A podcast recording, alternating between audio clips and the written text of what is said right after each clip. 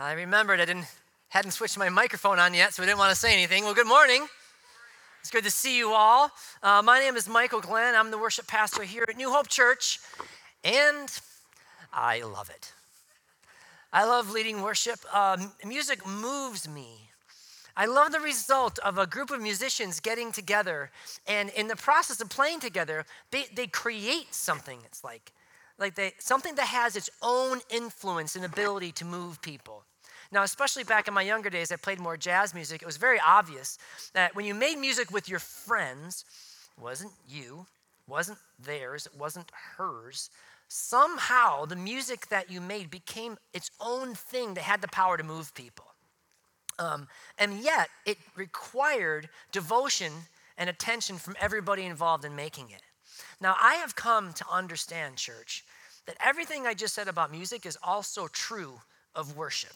Watch with me. Now, first of all, worship moves me for sure. And I love how the result of when groups of worshipers get together, when we get together, God creates his own thing. It's something else. And his power and his, his um, character inhabit it. Now, and worship at New Hope is out of any one person's control. Mike didn't make worship happen. When I'm leading here, and it doesn't I can, I can assure you, it doesn't feel like I'm doing it, right? God is making worship among us. And we should love it. We should love to worship. And I know many of you do. I know you do. But even more important than that, we should love the object of our worship, the one and only Jesus Christ, whose name is above every name. May all praise and honor be his forever and ever. And all God's people said, Amen. Let's pray. God, we thank you for the opportunity you have given us here this morning to dig into your word, to look at this Psalm 103 together. God, I pray that your spirit would infuse our time together. So where I may be unclear, you can be clear and, and, and, and deliver this information with grace. Allow us all to sit in humility before the truth of your inerrant word together. Build us up, God. Form us into the church you would have us be. We pray this, Jesus, in your name and for your glory. Amen. Bless the Lord, oh my soul. What a glorious beginning to this psalm. Bless the Lord. But it's even more glorious, church, when you understand the context. The general arc of the entire book of Psalms, scholars and commentators pretty much agree on this that the, the book of Psalms is ordered on purpose. The people that collected the book of Psalms, they didn't take all 150 of them, shake them up, and just kind of dump them out, and you get what you get. There is an order, there's a logic, there's a progression to the book. The first two Psalms are introductions. And then from 3 to 89, what you get mostly, you get Psalms celebrating the, the earthly kingdom that God has made under the rule of King David. But at beginning at Psalm 90, there's a shift. The Psalms begin to address a particularly distressing truth. David's kingdom, the earthly kingdom that God established through him, has failed to meet its lofty goals. Now, I don't want to mischaracterize Psalm 90 to 102. There's a lot of beautiful, encouraging worship in there. But you also begin to get verses like this sprinkled in. Look at Psalm 94, 3 through 7. How long, O Lord, will the wicked, how long will the wicked be jubilant? They pour out arrogant words. All the evildoers are full of boasting. They crush your people, Lord. They oppress your inheritance. They slay the widow and the foreigner. They murder the fatherless. They say, The Lord does not see. The God of Jacob takes no notice. This is the point. This should not be happening, right? This does not happen under God's perfect justice system. Okay? So the result is that hope is beginning to wane for God's people. The peace and justice that was thought to come through King David didn't. And in Psalm 102, we have a full blown meltdown. we're looking at Psalm 103. Listen to how Psalm 102 begins. Hear my prayer, O Lord, and let my cry for help come to you. Do not hide your face from me in the day of my distress. Incline your ear to me in the day when I call. Answer me quickly. My heart has been smitten like grass and has withered away. Indeed, I forget to eat my bread because of the loudness of my groaning, my bones cling to my flesh. From this state of things, out of this pit of despair, after survey, surveying our surroundings, we're seeing violence and injustice and the celebration of wickedness. After acknowledging the effect it has on us to the point where we are forgetting to eat, out of that pit of despair, we get, Bless the Lord, O oh my soul. All that is within me, bless his holy name. A few unique things about Psalm 103 there is not one complaint, not one lament, there is not one request. The psalmist does not ask God for anything. It is all declarative praise and adoration. Nothing is spoken to God. You can't say those three things about any of the other Psalms in the whole book. The very nature of this psalm reinforces and emphasizes the meaning of blessing. During the COVID outbreak, when New Hope staff had to relocate home, I took the speaker system that is in my office back here home with me so I could work in a better environment. Now, it's something that is kind of precious to me. I bought it with my wedding money, all right? It's been going with me everywhere I've worked as a musician. I've taken that with, and I love it. And when it came time for us to move back to the church, um, I was, wow, I'd really like to keep this system, speaker system, at home. And so I asked New Hope leadership if New, New Hope had the means to get a similar system so I could leave mine at home. And I got the green light, and the speaker showed up here just this week. I got it all set up. It sounds amazing. Sounds really, really good. Uh, so Wednesday we have our staff meeting, which of course is properly social distance. Properly social distance staff meeting. After, I asked one of our worship team members if she wanted to come and have a listen, because I like to do that kind of thing. You know, sounds really good. You want to come listen? And uh, she agreed. We came back here, and um, she has a beautiful voice. She's on the worship team. She has a wonderful heart for God, and she's also in an almost indescribably difficult season of her life. It's gut wrenching. Now, my family, we, we pray for her almost every day. Um, so I, I took her back here and I got the system all set up and I, I stepped back um, to give her a chance to pick a song that she wanted to do. Um, so she looked through Spotify and picked up the song. It's called Never Lost and uh, she turned it up, which I appreciate because if you're going to listen to a good worship song, it should be loud. That's what I think. And she turned this thing on. And as this encouraging anthem of God's praise and encouragement rang out in my office, I was standing from behind her. I don't know, 20 seconds into this thing, she just closed her eyes, raised her hands, and blessed the Lord all by herself. That kind of faith strengthens me, it inspires me. You know, we too often reduce, reduce the term share your faith to mean something exclusive to evangelism. As a worship pastor, this bothers me. There are many ways we can share our faith, New Hope.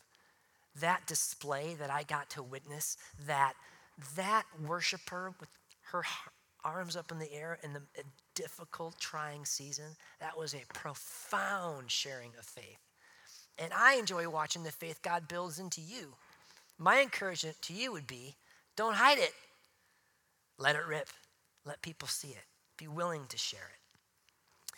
To bless the Lord, what is that? Well, to bless is the opposite of to blaspheme. I really like that. When I heard that this week studying, it really popped off the page, and I thought how helpful it is to understand what it means to bless. Because let's be honest, we throw that word blessing around all the time. To bless is the opposite of blaspheme. And one way we can understand blaspheme, and I, just, I guess I want to make something clear the idea of blaspheme is a complicated thing. I, am not going to get too deep into this. I just, I'm just going to touch on it. So I'm only going to look at a, a, specific understanding of blasphemy. This isn't the totality of the theology of it, okay? And I want to give you that impression. But in one sense, we can understand blasphemy simply this the word literally means to take lightly. It's to take lightly. Um, now, it has been said, for example, that the opposite of love is not hate. Have you anybody heard this? But apathy.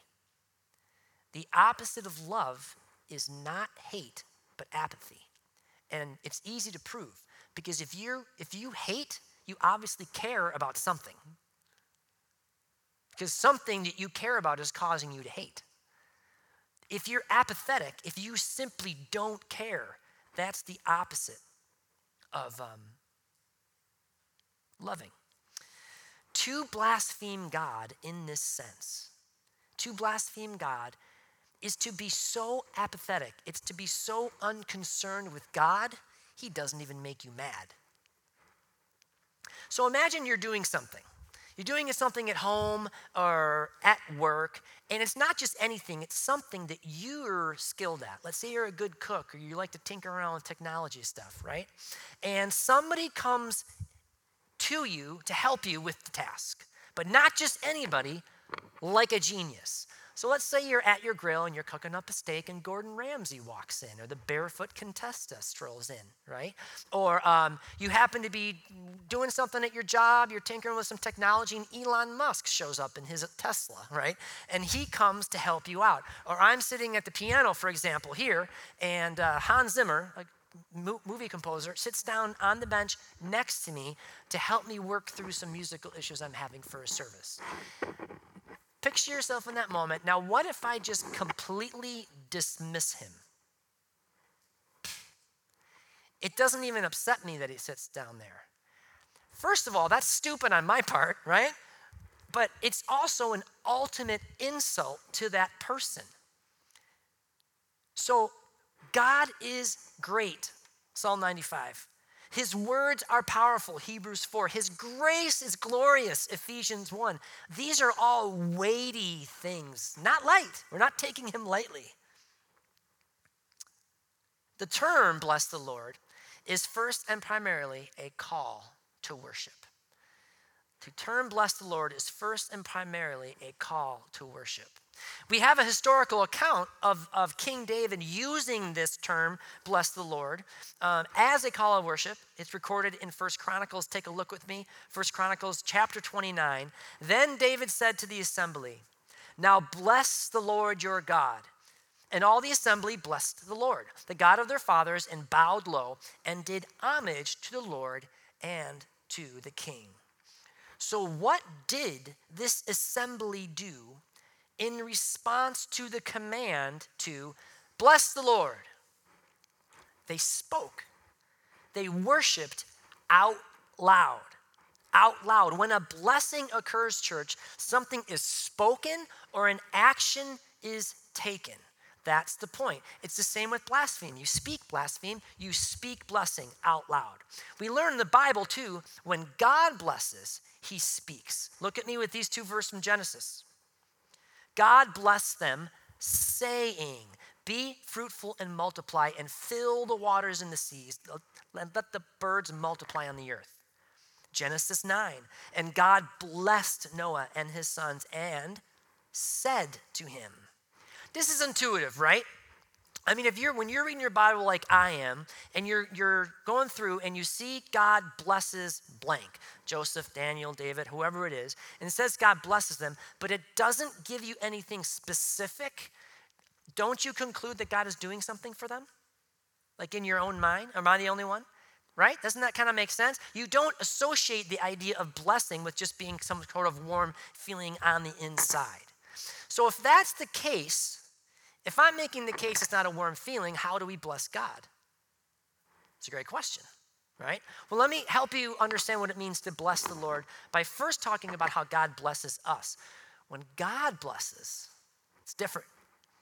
He is powerful to impart and impugn good things to you. His words do that. He can recreate, resurrect, heal, empower, forgive with the mere words of his voice.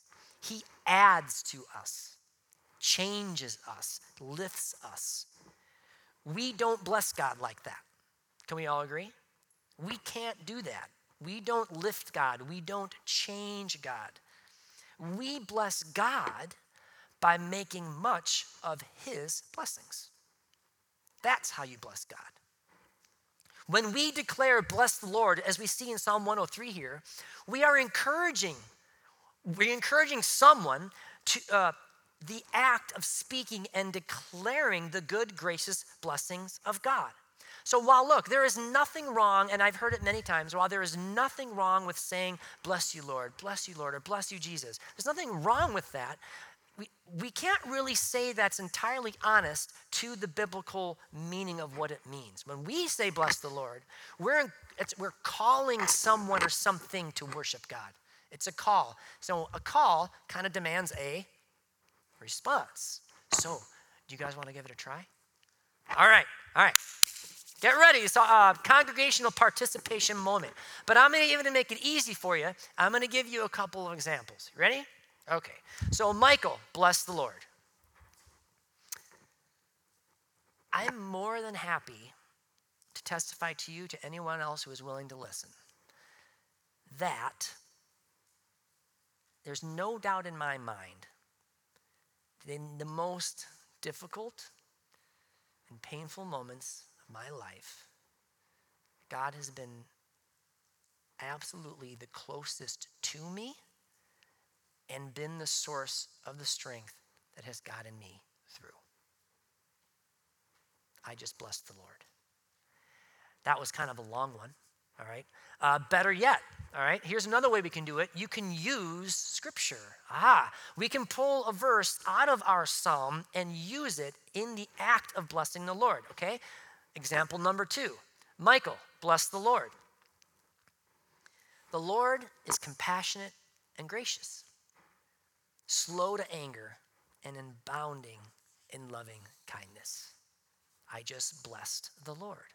So let's do it. I say we do it together. Let's be a little raucous about it, okay? I know everybody likes to be kind of polite and tame in church, but every once in a while, it would be nice if we were a little rowdy, all right? So I'm going to. I'm just going to ask you to bless the Lord. Now, I gave a long one and a short one just for the sake of time. Just think of something that you can speak out loud. I won't see your lips moving, so I won't know. So look at the bright side. All right, you know, have masks on. Even try it at home. If you're streaming, go ahead, say it out loud.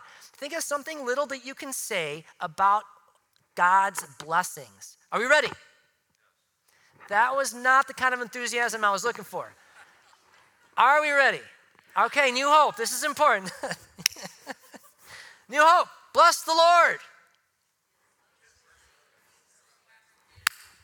Yeah, we just bless the Lord. That we just fulfilled the imperative of Psalm 1031. So bless the Lord, O my soul, and all that is within me.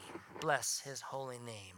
All all your mind, all your soul, all your strength. Wow, this is starting to sound kind of familiar for those of you who know your Bible, this imperative that we are have to bless the Lord mirrors and reflects what we call the greatest commandment. Take a look with me. Jesus says it in Psalm, I mean sorry, in Matthew 22.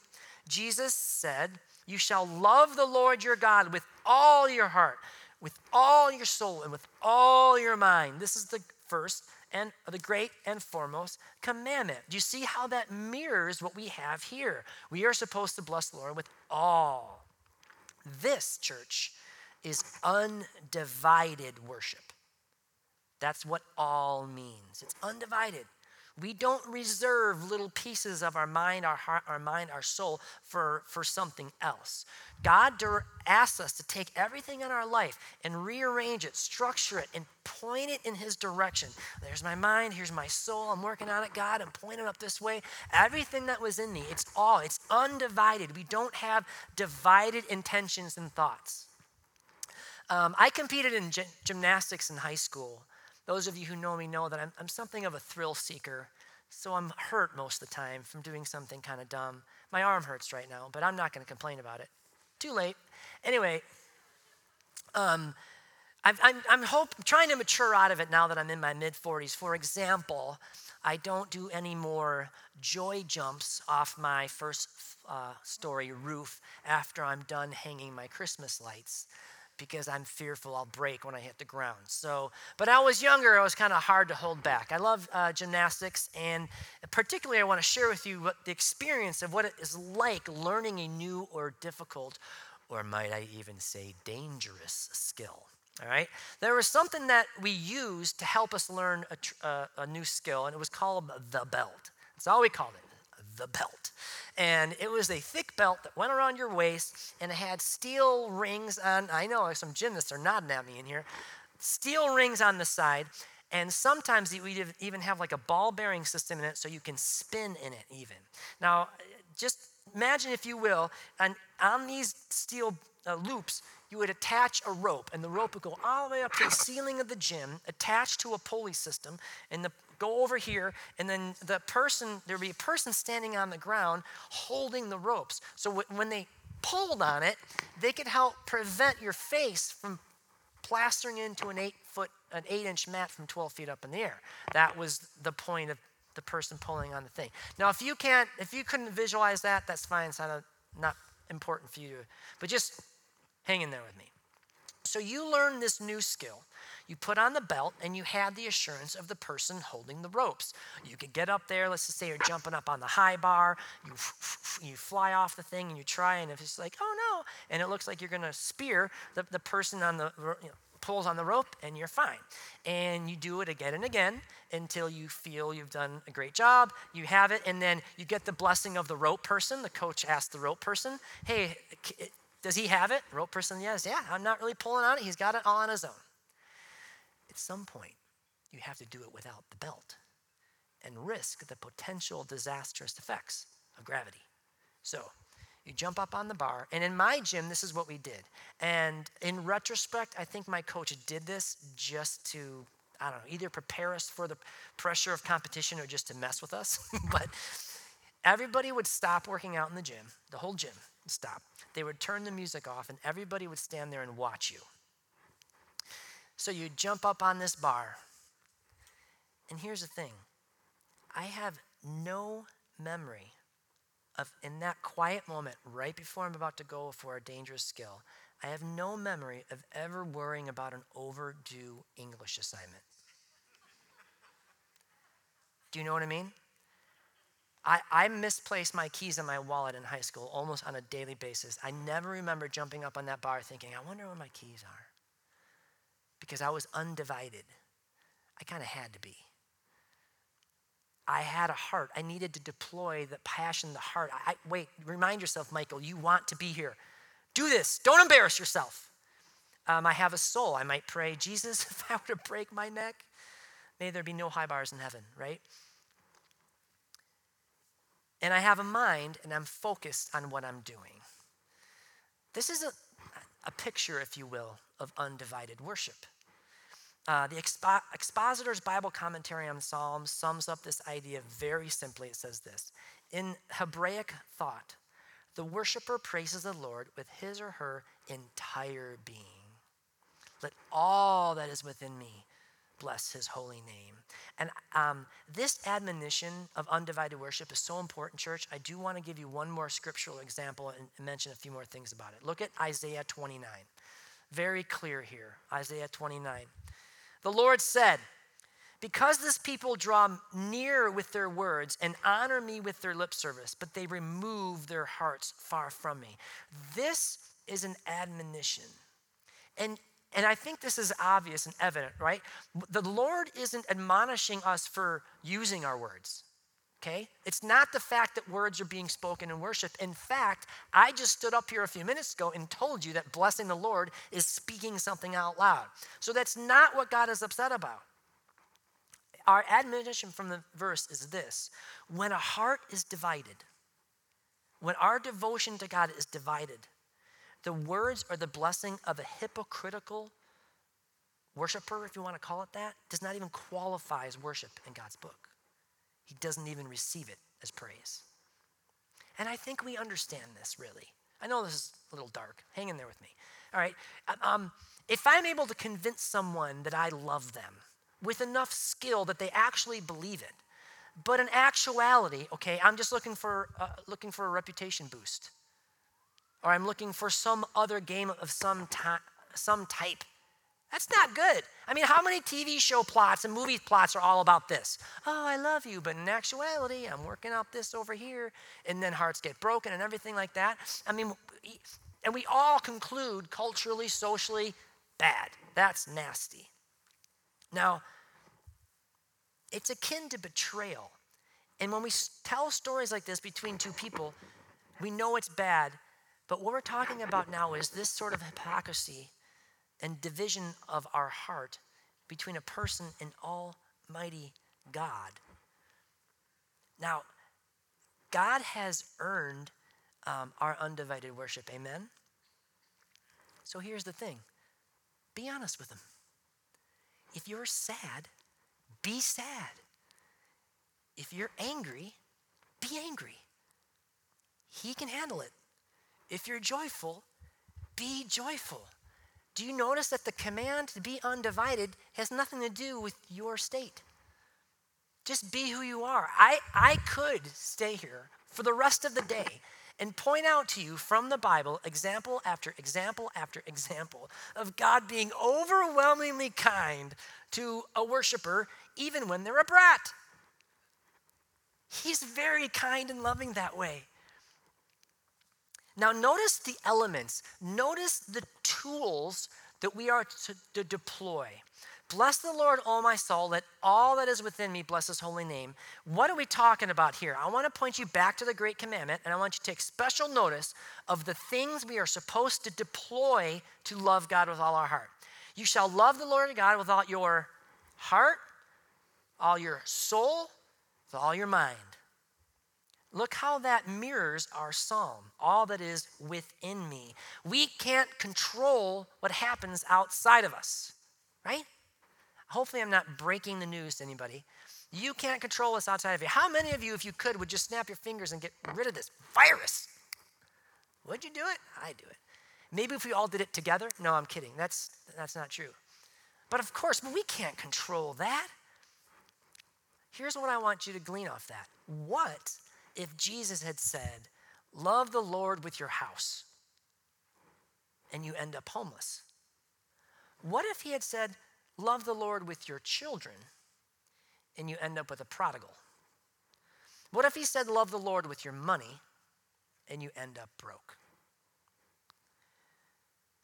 God is so good and so gracious, He understands us. The things we are commanded to love the Lord with in the greatest commandment are all internal. The things that we are commanded to ask to love the God with, love God with in the greatest commandment are all internal, and that's reflected in our psalm. And all that is within me, bless his holy name. And what that means is that you can bless the Lord anytime, anywhere under any set of circumstances. Do you realize how unique this is to Christianity? You may not know. I mean, if you're grew up, if you're a church people, we don't get out a lot, right? But this is very unique to Christianity. Go ahead and look at other religions. You've got to, you know, be in this place at this time of year. You might have to own this sort of object. You might have to uh, face this direction or eat these types of foods. It, your ability to love God is in part dependent on things outside of you that you can't control. I'm quarantined, I can't travel, therefore I'm out of favor with God? Not the one true God. Because God's greatest command on you is that you love Him with all that is within you. We can fulfill the greatest commandment anytime, anywhere, under any circumstance. Worship, then, at its core, is your inmost heart, soul, and mind response to God. All of our physical actions in worship must originate from adoration from within. And here's the thing no one can direct all the parts of you towards God for you. This is between you and God. I'm going to go off script for a minute. Uh, I mentioned this in the early service. I'll share it again with you. Something that I say to my worship team quite often. I've been doing worship leading and being involved with that a long time. I played violin in a Christmas service when I was four. That goes way back. Um, and I've been at New Hope near since the beginning. But when I'm putting a team together and encouraging and trying to lead everybody into that process, and maybe there's some discouragement pops up, maybe I picked a song that's too hard or something like that, and, and the team needs to be encouraged. A lot of times I, I, I'll say this I go, hey, hey, team, team, shh, calm down. Look, worship is 5% song, maybe. Worship is 95% the heart of the people that are be coming in to worship with us. The people of God are where the worship comes from. It comes from the Holy Spirit working in and through and within every one of you. As I stated earlier, I sit here and lead worship all the time. I feel less like I'm doing something probably than you think. It feels like I'm not doing a thing. I'm watching something happen. That's what it feels like. All right, now I got to find out where I was. All right, Oh, here we go. Speaking from an undivided heart of God's blessings in a way that brings him glory, that makes him look good, is the imperative, the command of Psalm 103. It's deploying all of what God has given in us for that end. I want to bring this all together. I know I've been skipping around a little bit. I want to bring it all together and point out to you what I personally believe to be the most powerful aspect of this call to worship. Bless the Lord, all my soul. And um, I want to talk to you a little bit about something that I see and believe to be something that's harmful about the way that we see ourselves in our culture right now. And I just want to pause and make sure I understand. I don't, I'm not about to talk to you. I'm, it's about to get a little salty in here. So I just want to make sure I'm not going to be upset with me. But I'm, I'm talking about what I see like in the country, the nation, our community at large. All right? Not necessarily in the church, but I think it creeps in. All right? So here's what I think is harmful to us. We have come to believe in our society and culture that we are some impenetrable fortress from influence. Okay? Um, I, I talk to the youth kids about this sometimes, and this is how I frame it for them be mindful of what or who you are idolizing or admiring. You be conscious of what you're doing because you know why. Um, it shows up a little bit more with young people, but so if they idolize like a pop star or a movie star or something, uh, a celebrity of any type, if you notice that they tend to mimic that person, like they may show up to youth group and they may have a pair of shoes on that they saw in some Instagram shot, or maybe they like their hair, the style of the hair, or they'll even start to pick up the language, the slang language that their idols are using back and forth. You see how this works? And I warn them be careful who you idolize because, in some sense, you kind of become who that is. And here's the thing, New Hope. I don't, this is not unique to young people. It's not. This is part of being a human being. You are influenceable. Now, again, this is this is the, I I I, I want to say this, but I don't want to be upset at me. Okay, this is kind of like just me speaking to the broader world. It's kind of it's like this, right? He's like, um, um, oh, not me. I can listen to anything I want. I can watch anything I want. I can hang out with anyone I want. I can treat myself to any pleasure I want. I am almighty me. Things don't bother me, and I shall make Netflix, Instagram, and Facebook my loyal subjects, and they shall serve me, right? I don't think so. I think you've got that backwards at the very least. We are influenceable. Now, the warning again is to careful what you idolize. So, church, why do you think God tells us again and again bless the Lord, worship me, praise my holy name, idolize me?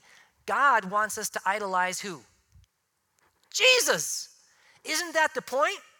We're supposed to be being made sanctified into an image of Christ. And this is one of the ways, this is one of the mechanism God has designed for us to be able to live up to that.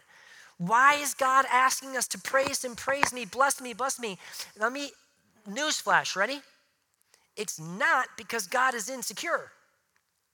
He's fine. He's perfectly comfortable in His goodness, His graciousness, His mercy. We're not adding to Him, we're not making Him more confident in Himself. He asks us to worship good, Him because that is what is best for us. So, church, let the blessings of God be your chief influencer.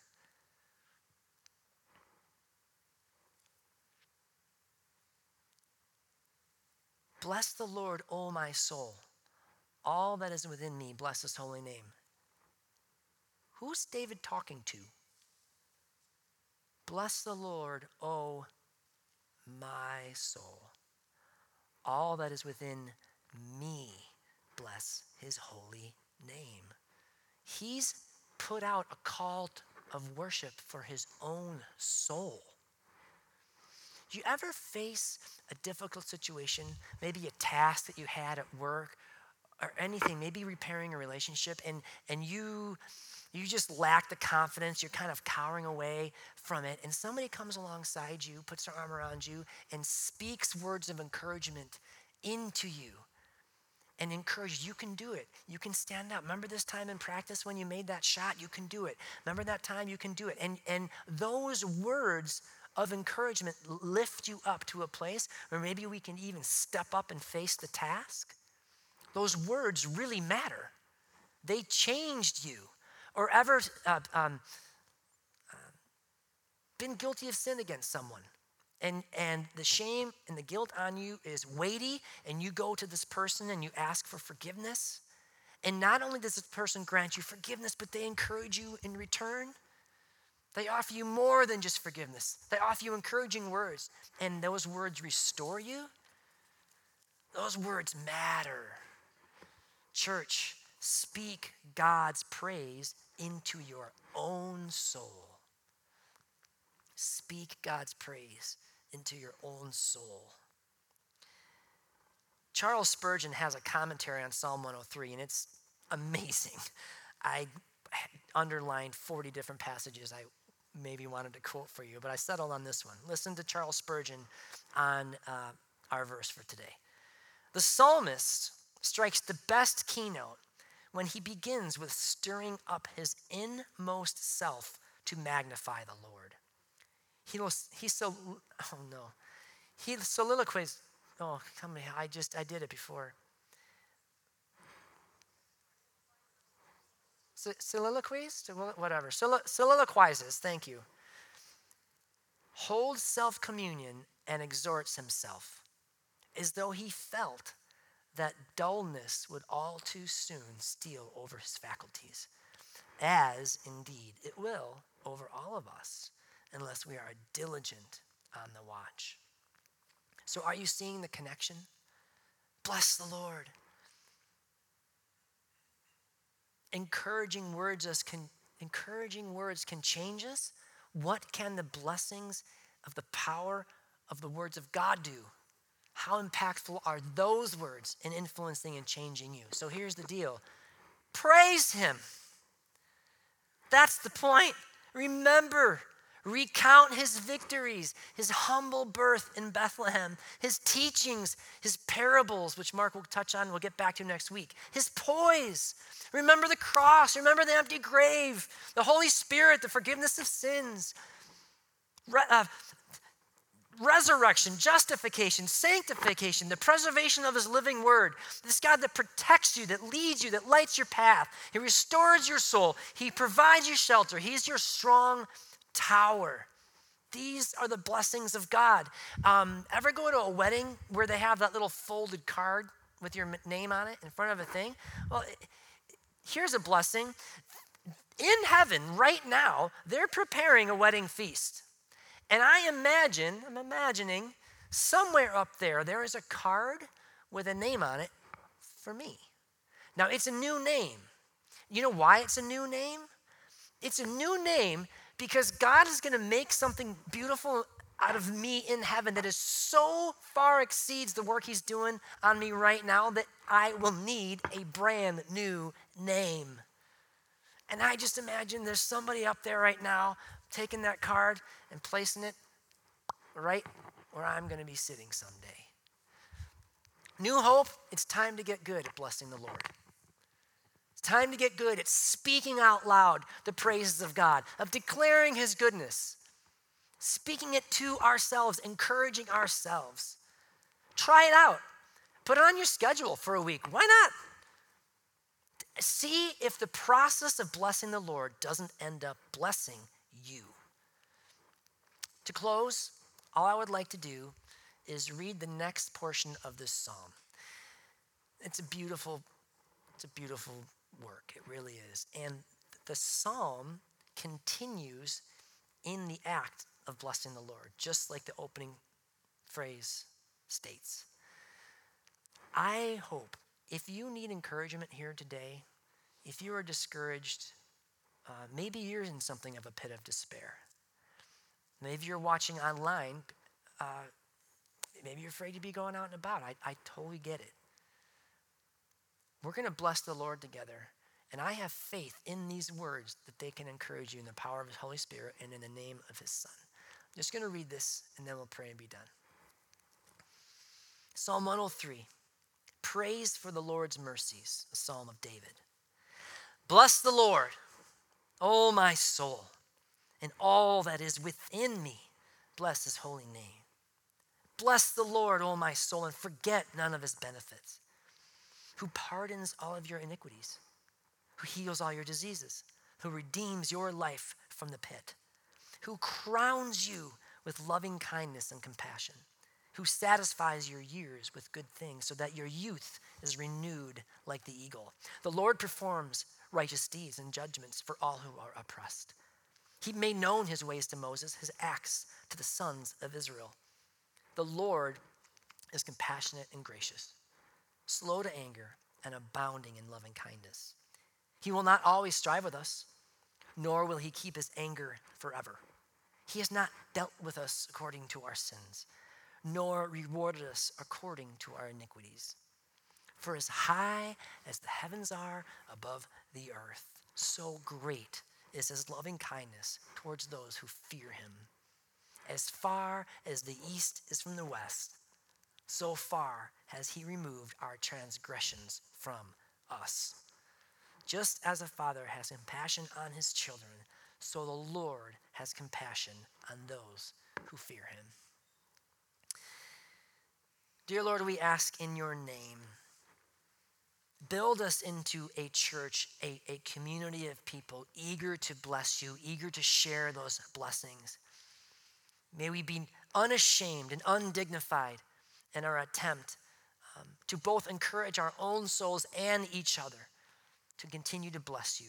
Build us into a church eager for you. We pray this, Jesus, in your name. Amen. Amen. New Hope, it has been so good to be with you. God bless you. Have a great day.